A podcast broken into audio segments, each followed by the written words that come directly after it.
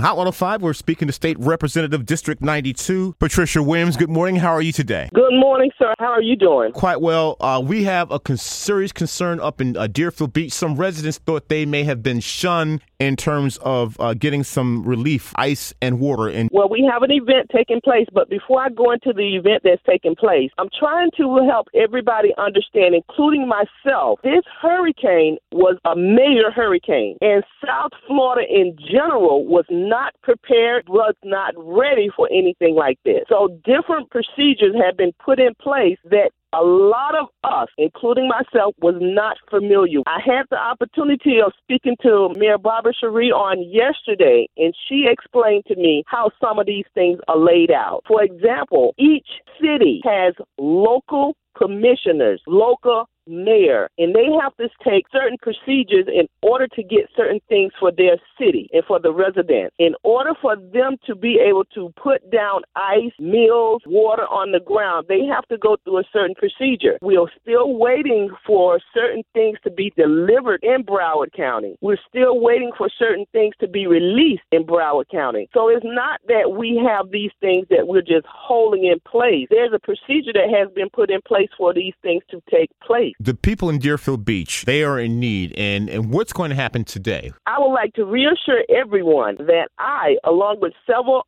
other local municipalities, are working together to in assisting and aiding all those in need. I have personally reached out to mayors and city managers of all the eight cities in the District 92, working with several of them today, Thursday, September 14th, from 8 a.m. to 5 p.m. We will be having a distribution center site to help provide ice, waters, and meals ready to eat on a first come, first served basis. Day again at 8 a.m. to 5 p.m. at Quiet Waters Park. The address is 401 South Powerline Road in Deerfield Beach, Florida. 33442. Again, ice, water, and meals ready to eat. So that's ice, water, and the MREs, the ready to eat meals. And what should they bring in order to get this stuff? It's going to be a bag of ice. It's going to be water that they will be receiving and meals. This has been set up with a lot of different people working together to make it happen. I understand that several different locations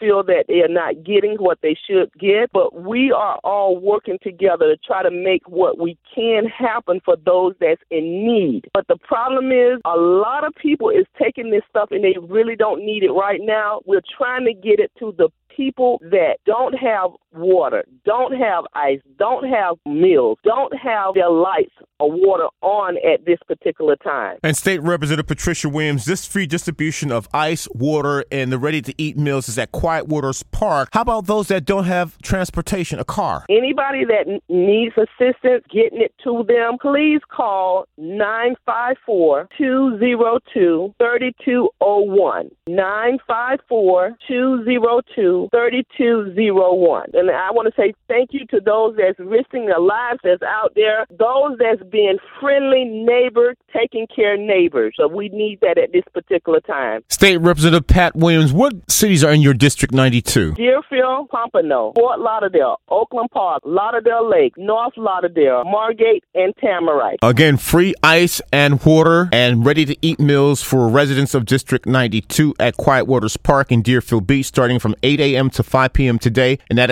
address is 401 South Powerline Road, Deerfield Beach 33442. And if you'd like more information, call 954 202 3201. State Representative Pat Williams, thank you. You're quite welcome, sir, and thank you.